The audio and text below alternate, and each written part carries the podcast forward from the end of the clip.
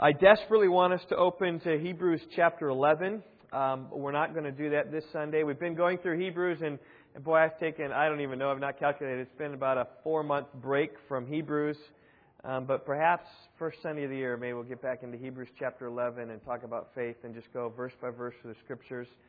But I feel still in this transition time, I want to take an opportunity to hit some things topically with us. We've been in a, a sermon series recently entitled Growing Up and it's been a, a good series for us. It's been a, a needed series for us. We just think about growing up. Uh, three weeks ago, I addressed the fact that we're growing up in a facility, and uh, here we are. And uh, God has given us this wonderful place with blessings and with some dangers associated with it as well. Three weeks ago, I addressed you from uh, Ephesians chapter 3 and really called us to be a spiritual people who would seek great things from God, all for the glory of God. And uh, we just need to keep that on our minds as we are here in this place.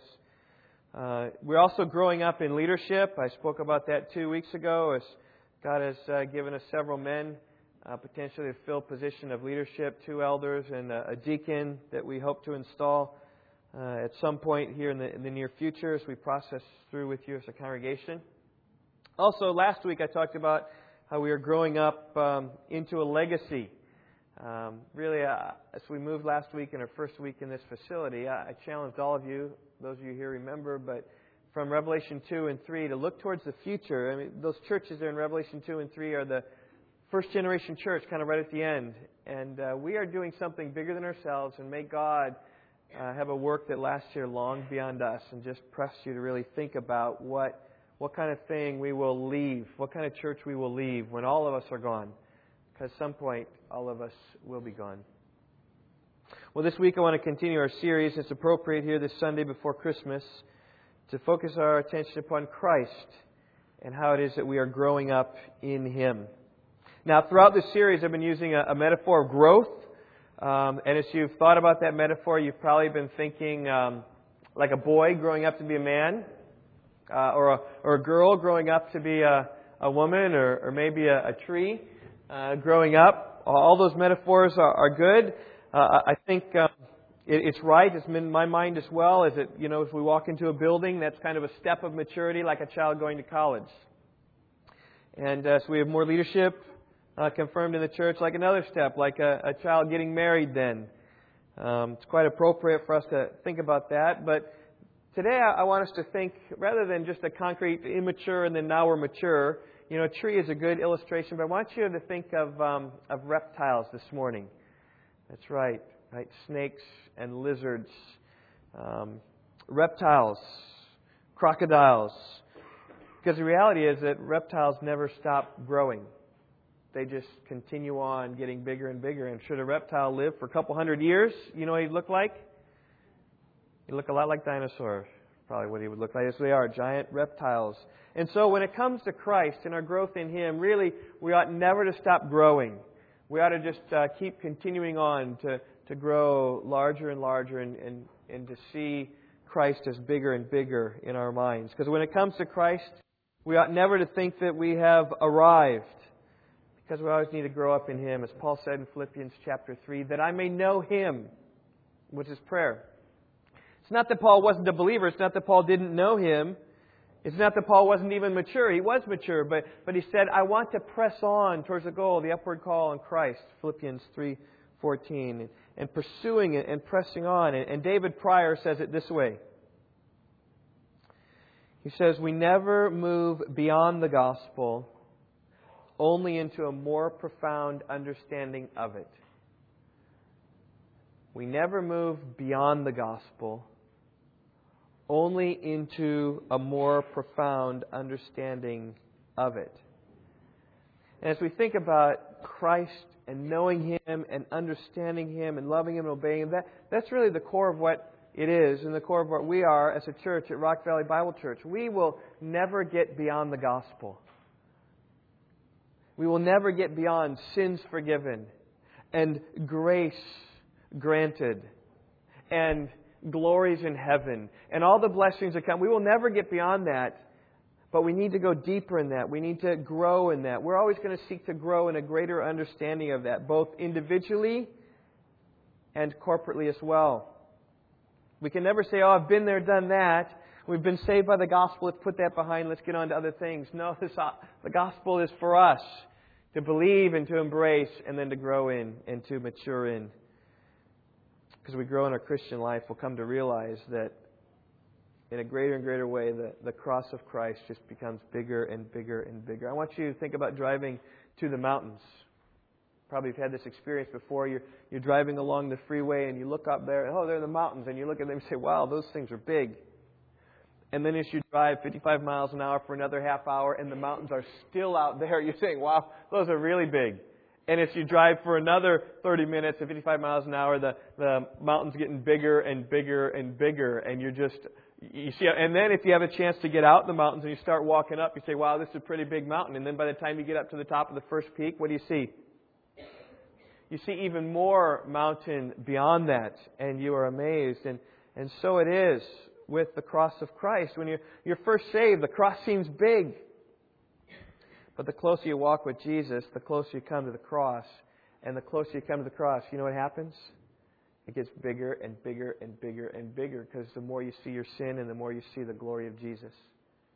You know, it's a lot like Lucy when she encountered Aslan and uh, Az hadn't seen Aslan for a while. And Lucy in the Chronicles of Narnia, Aslan said, Welcome, child.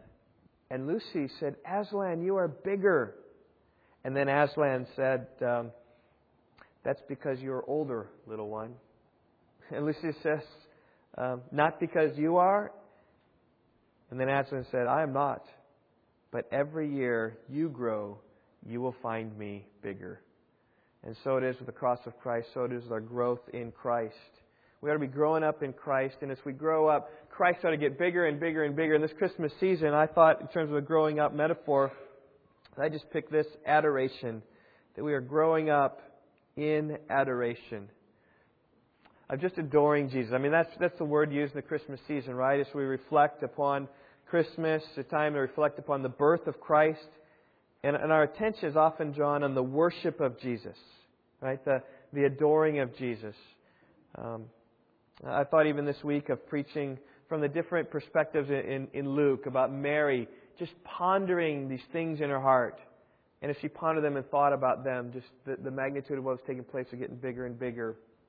Or the shepherds, right, who came to see the baby in the manger and they left in awe. Or the Magi who came and worshiped. Or Simeon and Anna who, who saw the redemption of Israel begin. I mean, it's all towards worship. And so this morning, as we think about the growing up metaphor, we think about Christmas, I just want to say this. Let's grow up in our adoration of Christ. Let's grow up in a greater way to see Christ and adore Him and to magnify Him and to worship Him. Well, if you haven't done so already, I want you to take your Bibles, if you have them, I hope you do, and open to the book of John. I had hoped to preach all of John 1, 1 through 18. Um, but actually, this morning, we're just going to really look at the first four verses and how they relate to verse 14. I was comforted. I, I listened to a portion of a message from Kent Hughes this week at College Church, and uh, he preached John 1, 1 through 18, and he said, he had 35 minutes to preach, and he said, there are really three sermons here. So you're actually going to get three sermons in one. And I thought, you know what, that's good. That was kind of towards the end of my preparation. And I said, well, that's good because I only got one third of this text handled, but we'll, we'll do that.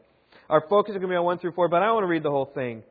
John 1, 1 through 18. It is the prologue to the Gospel of John. It is uh, one of the greatest portions of literature, I think, as it sets up everything in John. So we read this In the beginning was the Word, and the Word was with God, and the Word was God. He was in the beginning with God. All things came into being through him, and apart from him, nothing came into being that has come into being. In him was life, and the life was the light of men. The light shines in the darkness, and the darkness did not comprehend it. And there came a man sent from God whose name was John. He came as a witness to testify about the light, so that all might believe through him. He was not the light, but he came to testify about the light. There was the true light, which, coming into the world, enlightens every man. He was in the world, and the world was made through him, and the world did not know him. He came to his own, and those who were his own did not receive him. But as many as received him, to them he gave the right to become children of God, even to those who believe in his name, who are born not of blood, nor of the will of the flesh, nor the will of man, but of God. And the Word became flesh and dwelt among us. And we saw his glory, glory as of the only begotten from the Father, full of grace and truth. John testified about him and cried out, saying, This was he of whom I said, He who comes after me has a higher rank than I, for he existed before me. For of his fullness we have all received, and grace upon grace. For law was given through Moses, grace and truth were realized through Jesus Christ. No one has seen God at any time. The only begotten God, who is in the bosom of the Father, he has explained him. This text tells the Christmas story. Oh, perhaps a bit different than what we're used to. We're used to thinking about the Christmas story about the angel visiting Mary and the angel visiting Joseph. And then the difficult trip from Nazareth down to Bethlehem. And then baby Jesus there in the manger. And the shepherds coming. And the magi coming. And all around the star. Well, that's what we think of when we think of the Christmas story. But this is the Christmas story from another point of view. Rather than from earth, it's really from, from heaven itself. We begin in verse 1 with God, also with the Word, who is identified in verse 14 as Jesus, because we see the climax comes in verse 14 about this Word, who is Christ clearly, became flesh. That's what Christmas is about. It's about God becoming flesh and dwelling among us. So this morning, I want us to really think about that reality as we think about growing up in Christ. Well, my first point comes from verse 1. I'm going to take four points verse 1, verse 2, verse 3, verse 4, all of a point, and I'm going to relate them to verse 14. It's kind of my aim, my message this morning. And here we have verse 1. In the beginning was the Word, and the Word was with God, and the Word was God. We have right here one of the clearest statements in all the Bible of the deity of Jesus Christ. John tells us that Jesus was in the beginning. I mean, there's an illusion right there that Jesus never began to exist. Rather, Jesus was always there. Jesus was eternal, and that statement alone even hints at his divinity. But then we read here that it says, and the Word was God. As clear as can be, Jesus is God. And He's the one, verse 14 says, that comes and dwelt among us. Now, there's some who te- seek to manipulate the Greek text here. They say that Jesus is not God. Can you think of someone who does that? Jehovah's Witnesses do that. And uh, if you ever have a conversation with them, they will point out correctly, by the way, that there is no uh, article before God. It doesn't say ton theon, it doesn't say ho theos, doesn't say the God, it just says God, like a God, and then they would translate it a God rather than the God, and try to lead you to believe that the what says here in verse 1 is that the Word was a small g God, maybe an angel, maybe a divine being. Uh, but such is not the case. True, it doesn't have an article, but it's not the case that that means that Jesus is a small g God. Um, I, in fact, I remember when I started learning Greek, I went to a secular college, had an unbelieving philosophy professor who had learned some Greek, and so he's the one that taught the Greek class. And uh, an easy way to learn Greek is to learn Koine Greek, the common Greek. This is the Gospel of John. And so we started in the secular university studying through the Gospel of John. First day after we learned our letters was John 1 1. And he just explained this verse, not, not a believer at all, but he just right out kind of just talked about how what John is claiming. He was the Word, and the Word was with God, and the Word was God. And so here's this Word who is God, and, and just put it forth that Jesus is God. He had no agenda. He didn't believe it at all. It's not like he believed that Jesus was God. But he just put it forth plain as could be. There's no doubt in my professor's mind what John was saying. No doubt in my mind, and surely no doubt in John's mind as well, because John believed Jesus was God. You think through all the, the Gospel of John, and there's some things that Jesus does that only God could do. You can't feed 5,000 people if you're not God. You can't walk on water if you're not God. You can't give sight to the blind if you're not God. You can't raise a man from the dead like Lazarus unless you're God. And even then, at the culmination of the Gospel of John, we see John chapter 20, this interchange between Thomas and Jesus. And uh, Jesus had raised from the dead. The disciples had seen him, but Thomas didn't. And Thomas, of course, was the doubter. He said, Unless I see his hands and the imprint of his nails, and put my finger into the place of his nails, and put my hand into his side, I will not believe. And then when Jesus came and confronted him, he did those very things. He saw the holes, the imprint of the nails. He put his finger there. He put his hand in there. And do you remember what he said? Anyone got it? Remember what he said? He said, My Lord and my God. And, and that's the, the culmination. That's the way of John saying, Thomas got it right by saying Jesus is our Lord and our God. You know how the Jehovah Witnesses explain that verse? Thomas was cursing. Oh, my Lord, my God! It's like, no, it's not like that. No, he said, My Lord, my God, you, Jesus, are my God. That's what it's about. And the reality of Christmas is that Jesus became flesh. And the more you think about it, the more you'll be amazed, the more you'll be drawn to worship and adoration. I want you to think about the reality of what it meant that, that God became flesh and dwelt among us. Okay, I'll, I'll go through this quote. Sam Storms said it this way The Word became flesh. God became human. The invisible became visible. The unlimited became limited. The infinite became finite. The immutable became mutable.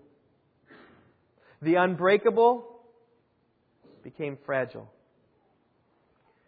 Spirit became matter. Eternity entered time. The independent became dependent. The Almighty became weak. The loved became the hated. The exalted was humbled. Glory was subjected to shame. Fame turned into obscurity. From inexpressible joy to tears of unimaginable grief. From a throne to a cross. From a ruler to being ruled. From power to weakness. Now, that's a list of maybe 20 things, what took place, the incarnation. And I think each of those you can just dwell upon. I mean, what does it mean that the invisible became visible? What, what does that mean? That, that, that God all of a sudden, who is spirit, John 4, puts on flesh. What, what, is, what does that mean for God to become visible in that sense? What does it mean for the Almighty, the one who created the word with the, the world with the word, to become weak and become feeble and frail and susceptible to death? What, does it mean?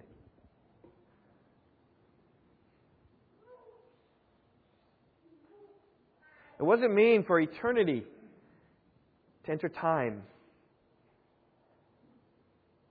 Because God's name is I am. he's forever. He, he was before time. How's, how does He enter time? I mean, all these things, we start thinking about God becoming flesh will, will blow your mind. And what I want you to do is just think about that. Try to marvel at it this Sunday before Christmas. And turn that then into adoration and praise. And I say this to the extent that we understand, to the extent that we grow in our understanding, our adoration of God must grow as well. And that's the heart of my message this morning. Jesus is God. Verse 2. Jesus was with God. Verse 2. He was in the beginning with God. A repetition of verse 1. You can find all of these elements there in verse 1. He was in the beginning. What it says in verse 1 1. In the beginning was the Word. And he was with God. It says the Word was with God. Why do you repeat things? You repeat things for emphasis, you repeat things for clarity. So, I want to emphasize this, I want to make it clear. Jesus was with God. Well, this helps us to understand a little bit of the nature of God. In the beginning, it wasn't merely God alone, one. Yes, yes, it was. But rather, what we see in the beginning is that there's another person with God. It's Jesus. Now we're entering mysterious lands here, okay? This is Trinity. God is a unity, but God is a Trinity. It's God in three persons, is how the historic church has always said it. So what here we have is we have the Word with God. We have, have them with each other. And the scene you get in the Greek text is they are pros ton theon. They are, they are face to face. They are facing towards each other. It's kind of the, the sense of the idea here. And they have a, a glory. John 17, verse 5, when Jesus is praying the high priestly prayer, he says, Father, I pray, glorify me together with yourself, with the glory which I had with you before the world was. Jesus on earth knew full well that he had a glory with God before he came to earth. And it was this face to face, close communion that the Father and the Son had together with one another. Now, the Spirit's there someplace. I'm not sure. Maybe they're all looking at each other. I'm not exactly sure. But that's how this text calls us to think about it. And the contrast, by the way, comes in verse 14. And the Word became flesh and dwelt among us. So the Word which was in heaven with, with Godness, now one of the members of the Trinity leaves and is temporarily separated from the person in heaven. Still one God, two people, two persons of Godhead. You See, it's not that there are two gods, one on earth and one in heaven. It's not. It's not it. All right. Uh, church spell that out as heresy. That's not right. We don't. We don't believe in three gods. And, and it's not that, that God the Father morphed into God the Son. That's called modalism. That's error as well. It's that one God two persons in two places. All right, who understands what's going on here?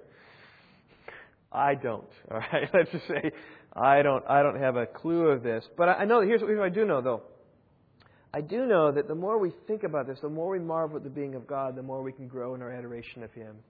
And I just want to press us on as a church body to grow in our adoration and worship of God. I remember, in fact, one time I was uh, I was talking with a Jehovah Witness, and uh, we're talking about the nature of God. And I said, well, the Bible speaks that there's one God. Absolutely, Deuteronomy six says that there's one God, and um, the Bible says that there are three persons in the Godhead. That there, Jesus is God, the Holy Spirit is God, and God the Father is God. And I said, I, I don't understand that. And I remember this woman said, You don't understand God? like, like she's got it. She's got it all figured out. I said, You know what? I don't understand it. But to her, she saw that as something which was really bad for me because I didn't understand God. I think it's bad for her. She thinks she's got God in a box because God is so much greater and He calls us to contemplate and think about and to worship Him in adoration. And for those brief decades that Jesus was upon the earth, He dwelt with us rather than dwelling with the Father, and we were able to see His glory. Look what it says. And we saw His glory Verse 14.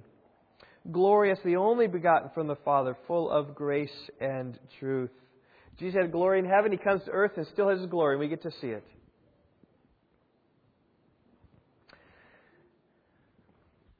Well, isn't there something special about uh, meeting someone who's famous? Maybe you've met some famous people and say, hey, that was a pretty special thing. Uh, from time to time, I read in the newspaper or on the internet or something, read about some child who is sick with terminal illness, and the Make a Wish Foundation then connects this child with this child's hero. Maybe it's a sports athlete, um, professional athlete, maybe it's some actor, actress, maybe some politician, something like that. And um, what happens then is this athlete comes and, and spends a day with this child and makes the child's day. Make a Wish Foundation does a great job. It really makes the child's life in many ways.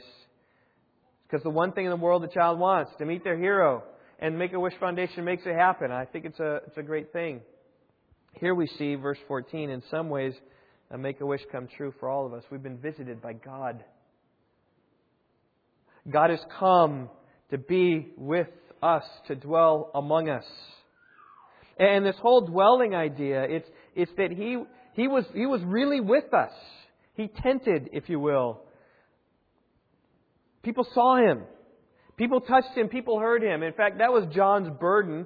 If you read the very first part of his first epistle, 1 John 1 1, he's all about that Jesus, when he came, was substance. You could touch him. Listen to what he says. 1 John 1 1 through 3. What was from the beginning, what we have heard, what we've seen with our eyes, what we've looked at, and what we've touched with our hands concerning the word of life.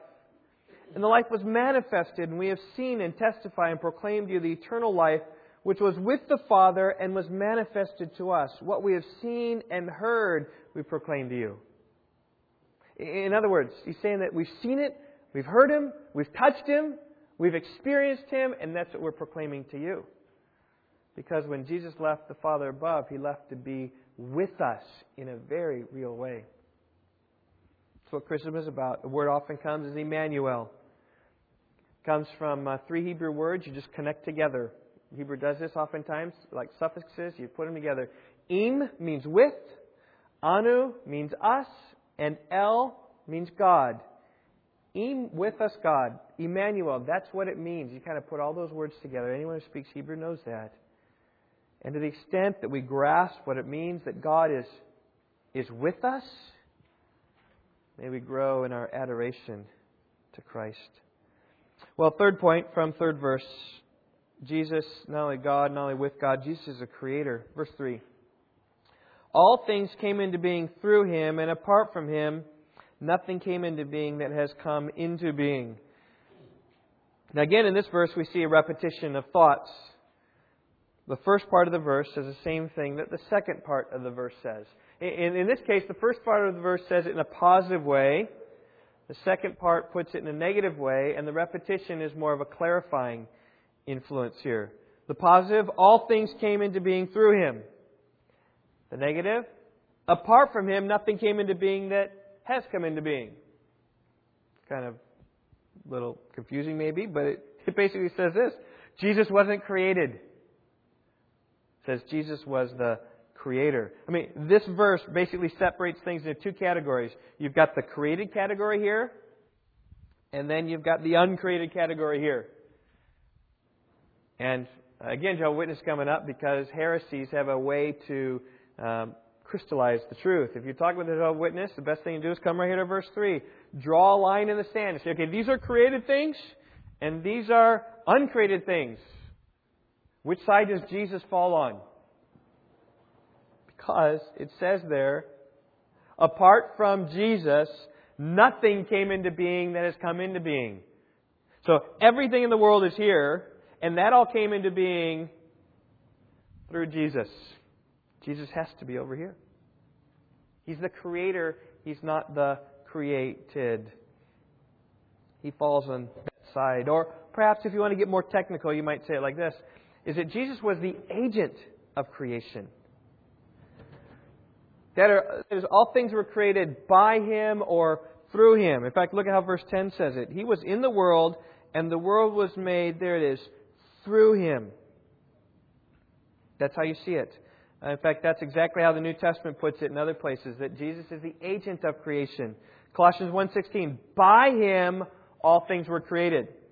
In the heavens, on earth, visible, invisible, or thrones or dominions or rulers or authorities, all things have been created through him and for him. They've been created by him and through him. Jesus is the agent creation. Or Hebrews 1 2, in these last days, God has spoken to us in his Son whom he appointed heir of all things, through whom also he made the world. The world was made through Jesus. He's the agent of creation. And so, let's, let's think back. Genesis 1 1. Very first verse of the Bible says this, right? In the beginning, God made the heavens and the earth. You might ask, well, how did he do it? Well, it says that God created, and you get a sense there that is God the Father, but how did he do it? He did it through the agency of his Son. So it was the Father creating, it was the Son probably more doing the work. kind of how it all, all came together. But both the Father and Son were engaged in that process. Okay, so now I want to take all these verses 1, 2, 3, 4 and bring it to verse 14. How does this relate to verse 14? Pretty simple. The Word became flesh and dwelt among us. Key word there, became. He wasn't before, but now he has. He wasn't part of creation before, but now he is part of creation. He's come to join in the creation, the very creation that he already made with his own hands. And, this is Christmas. It's a time of the year where we in the church calendar historically set apart to, to really focus our attention upon what the incarnation means. That's what it means, is that he stepped into his creation. It's interesting, in the early church, the heresy was going around very early, AD 90, was called something called Docetism. It comes from the Greek word dokeo, which means to seem or appear. And, and they argued that Jesus really just appeared to be a man. He just seemed to be a man. He just had the appearance of a man. Maybe he was like a, a shadow of a man, but he really wasn't a man. See, this is because in the early church, they embraced the deity of Jesus, but had a difficult time with the humanity. Where we in our age, we embrace his humanity, we have a difficult time with the deity. But the Docetists embrace this more on the, the deity side and kind of reject his humanity side. And that's why John says in 1 John 4 2, combating this heresy, he says, By this you know the Spirit of God. Every spirit that confesses that Jesus Christ has come in the flesh is from God. He, he's saying, "Hey, I these spirits to say Jesus is God, but you got to argue, you got to you got to catch that he's from the flesh. If he argues from the flesh, that's by you know that's the Spirit of God. It's the Creator taking part of His creation. He's got a substance with it. He came into creation like any of us came into creation. J.C. Ryle says it this way. I, I love this. He's just kind of putting flesh and bones to it. He says this Jesus really became a man like ourselves in all things, sin only accepted. Like ourselves, he was born of a woman, though born in a miraculous manner. And like ourselves, he grew from infancy to boyhood, and from boyhood to man's state, both in wisdom and stature. Like ourselves, he hungered, he thirsted, he ate, he drank, he slept, was wearied, felt pain, wept, rejoiced, marveled, and was moved to anger and to compassion. Having become flesh and taken on a body, he prayed, read the scriptures, suffered being tempted and submitted his human will to the will of God the Father. And finally, in the same body, he really suffered and shed his blood. He really died, was really buried, really rose again, and really ascended up into heaven. He was born like we were born. He lived and breathed like we live and breathe. He died like we died. Now, circumstances of his life are certainly different than ours, but every bit he had flesh and bone and blood like we have the Creator stepped into the created, as what verse 14 says. You know, it's a bit like SR, and uh, it's my son, 15 year old son, and uh, some of you know this. Um, he's into um, animation. Animation. How many of you have seen some of his movies? I know a lot of you have. Okay, good. It just kind of happens that way. Um, but he's into stop action Lego movies. All right, and some of you see that, right? You know what that's about where you take a picture and then you move the Lego guy just a little bit, and then you take another picture and then move the Lego guy a little bit, and you take a picture and you move the Lego guy a little bit, right? In fact, yesterday was a big day for the. There's this whole world. What is it? Bricks in Motion, and what's the other one? The other was what's the other one? Bricksinmotion.com and you know there, there's several websites just devoted to this stuff. Anyway, yesterday there was this contest. It was the THAC contest. FAC, right? 24 hour animation challenge is that they basically posted something at 6 o'clock, 6 o'clock in the morning yesterday. And what, what, is, what, was the, what was the sphere? What did it say? Head requirements. Help me, yes, sir. Okay, two requirements. I know, he's just shy. Two requirements. Every stop action scene needs to have green touching red just to prove that you made it for this, all right? Green touching red, and or have the letter M. Is that right? Okay, so something like that. Every scene needs to have one of those two things going on. You got 24 hours to make your film. Post at 6 o'clock in the morning, go at it. And then, uh, you know, wrap around. By 6 o'clock, it needs to be done, and uploaded. It's going to be a big contest of everything. And, you know, even I was, I was out there this morning trying to find the video, but it's kind of hidden and all. I, I'm not understanding it. But But one guy said, Yeah, I've been up 24 hours straight. Finally, I can go to bed. this is a big world out there. But you guys know nothing about this world, do you? Anyway, I don't know very much about it, but I know SRs like this. Okay. God becoming flesh is a little bit like SR becoming a Lego guy. All right? This whole world that has there and that he makes and creates and moves and takes. It's like SR the Lego guy. That's a little bit like what it's like. It, and real, real plastic. That's what I mean. And real legs that just bend like this, right? Because that's what Jesus did. He came into real flesh and real blood. Because God doesn't have those things. He's a spirit. But he's taken on those things. And the Apostle Paul said like this that Jesus emptied himself, taking the form of a bondservant, and being made in the likeness of man, being found in appearance as a man, he humbled himself by becoming obedient to the point of death, even death on a cross. Jesus, the Creator, comes into creation. And what, what it helps us with is that God is not some far off God way out there in the distance. No. God has entered His own creation, has visited us. And I say, let's adore Him for that. Let's increase our worship, let's increase our wonder as we marvel and think about those things. All right, last point this morning. Jesus is God, He's with God, He's a creator. Verse 4. I'm just taking this from the first half of the verse. Jesus is life. This is a great place, last final point for us even to consider this morning. In Him was life, and the life was the light of men. Now, in many ways, this is the hope of the Christmas season, is that Jesus is life. You uh, know, my hope and prayer as a pastor of Rock Valley Bible Church, we would see this ever increasing more and more in our lives, is that, that Jesus is our hope of life. And that's how we can increase. That's how we can grow in Jesus. Is to realize our hope isn't in ourselves. Our hope is in Christ. Our hope is in Jesus because He's the one who is life and He's the one who has brought us life. In fact, you can argue in many ways this is the message of the Gospel of John. I counted up 47 times life is mentioned in the Gospel of John. And life comes through Jesus. So think about just a few times. You think through the Gospel of John, John chapter 3, Jesus is talking to Nicodemus. And Jesus says, Whoever believes will have eternal life. There's the call to believe. If you believe, you'll have life. Or we're talking to the woman at the well. You remember Jesus came there and the woman was there at the well and they had a discussion about water. And Jesus made this comment about the water. He says, Everyone who drinks of this water will thirst again. But whoever drinks the water that I will give him shall never thirst. But the water that I will give him will become in him a well of water springing up to eternal life.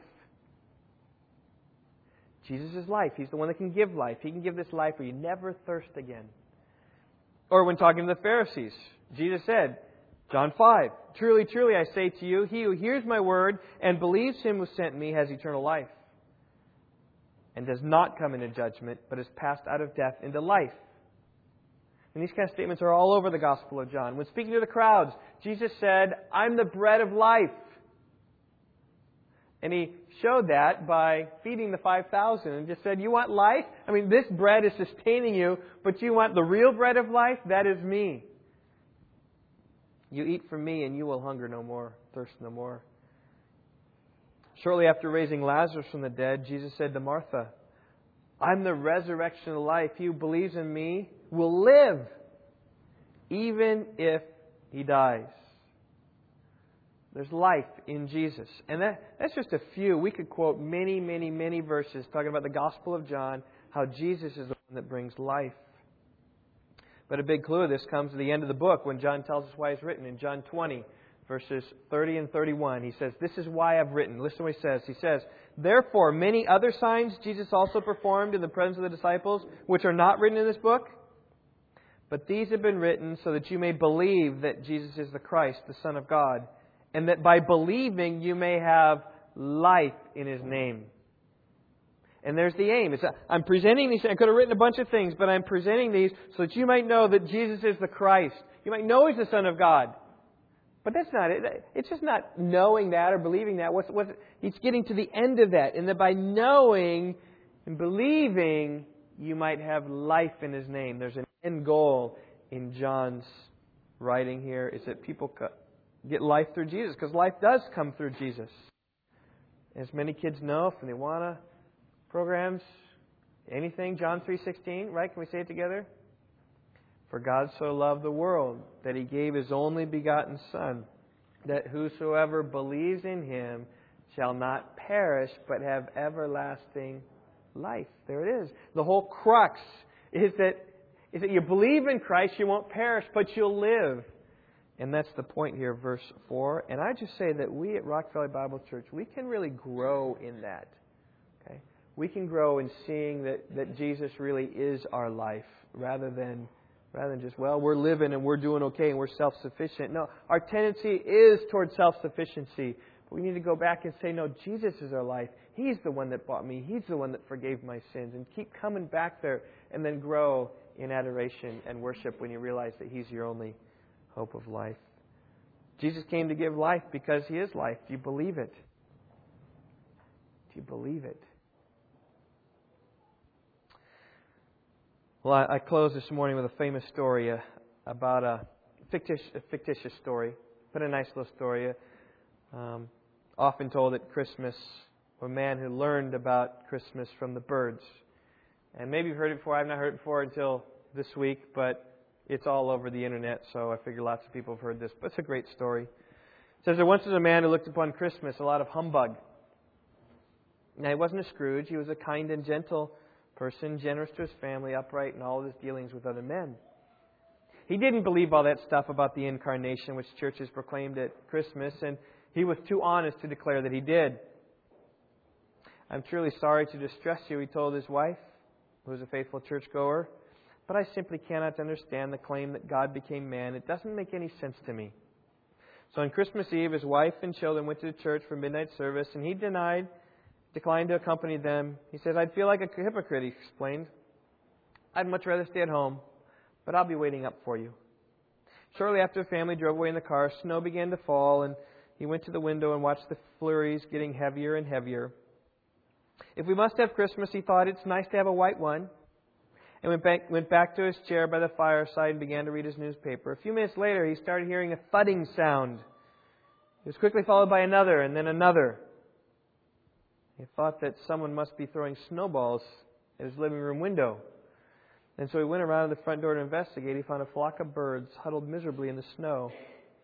They'd been caught in the storm and in a desperate search for shelter had tried to fly through the window repeatedly. I can't let these poor creatures lie there and freeze, he thought. How can I help them? And then he remembered the barn where the children's pony was stabled, and it would provide a warm shelter. And so he put on his coat, his galoshes and stamped through the deepening snow to the barn. He opened the doors wide and turned on the light, but the birds didn't come in.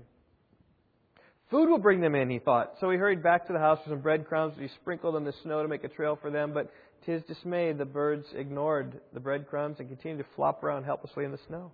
He tried catching them, but that didn't work either. He tried shooing them in the barn by walking around and waving his arms, and they scattered in every direction, every direction except for the warm lighted barn. They find me a strange and terrifying creature, he said to himself. I can't seem to get them in any way to know that they can trust me. If only I could become a bird myself for a few minutes, perhaps I could lead them to safety. Just that moment, the church bells began to ring. He stood silently for a while, listening to the bells, pealing the glad tidings of Christmas, and then he sank to his knees in the snow. Now I understand, he whispered. Now I see why he had to do it. Why did Jesus have to come in the flesh? To give life. And life comes when you believe. Jesus says, This is the work of God that you believe in the Son. Let's ask you, do you believe? Over the years,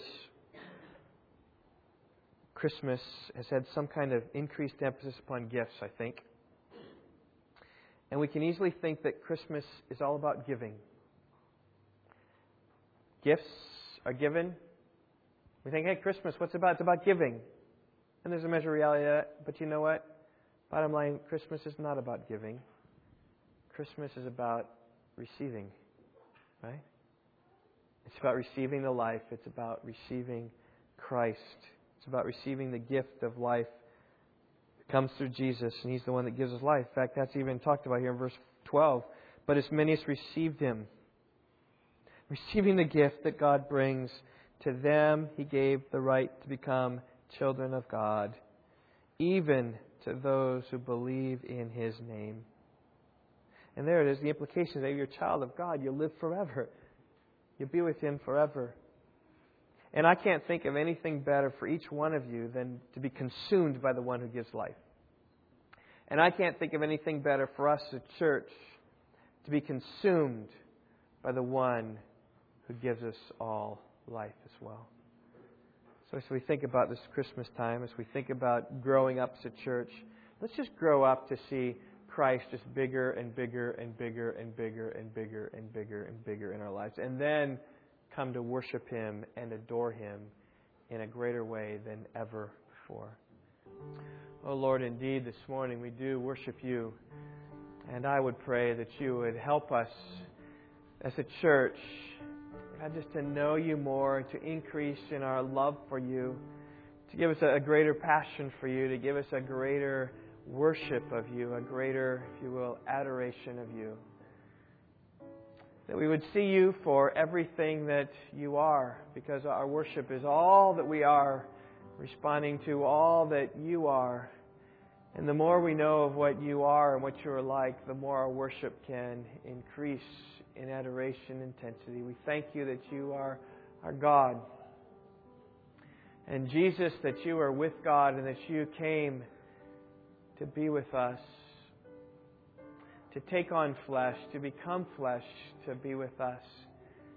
And we pray especially, O Lord, that we would see that in you is life, and there's no other hope we have other than you. So help us this morning to, to grow in those things. We love you and trust you. In Christ's name we pray. Amen.